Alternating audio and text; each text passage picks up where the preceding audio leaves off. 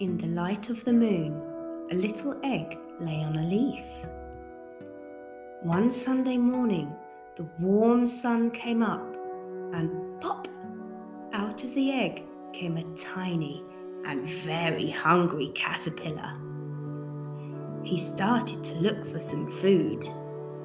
On Monday, he ate through one apple, but he was still hungry he started to look for some more food. On Tuesday, he ate through two pears, but he was still hungry. He started to look for some food. On Wednesday, he ate through three plums, but he was still hungry. So he started to look for some more food. On Thursday, he ate through four strawberries, but he was still hungry and he started to look for some food. On Friday, he ate through five oranges, but he was still hungry.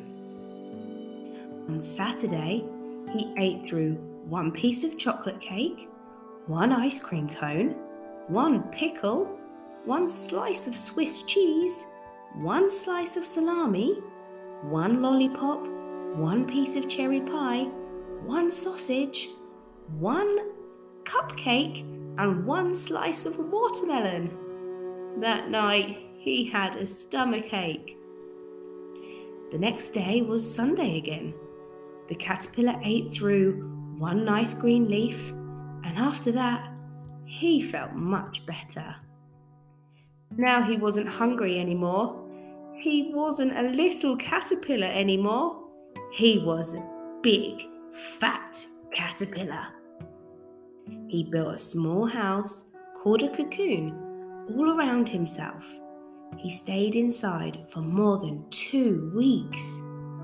Then he nibbled a hole in the cocoon, pushed his way out, and he was a beautiful butterfly.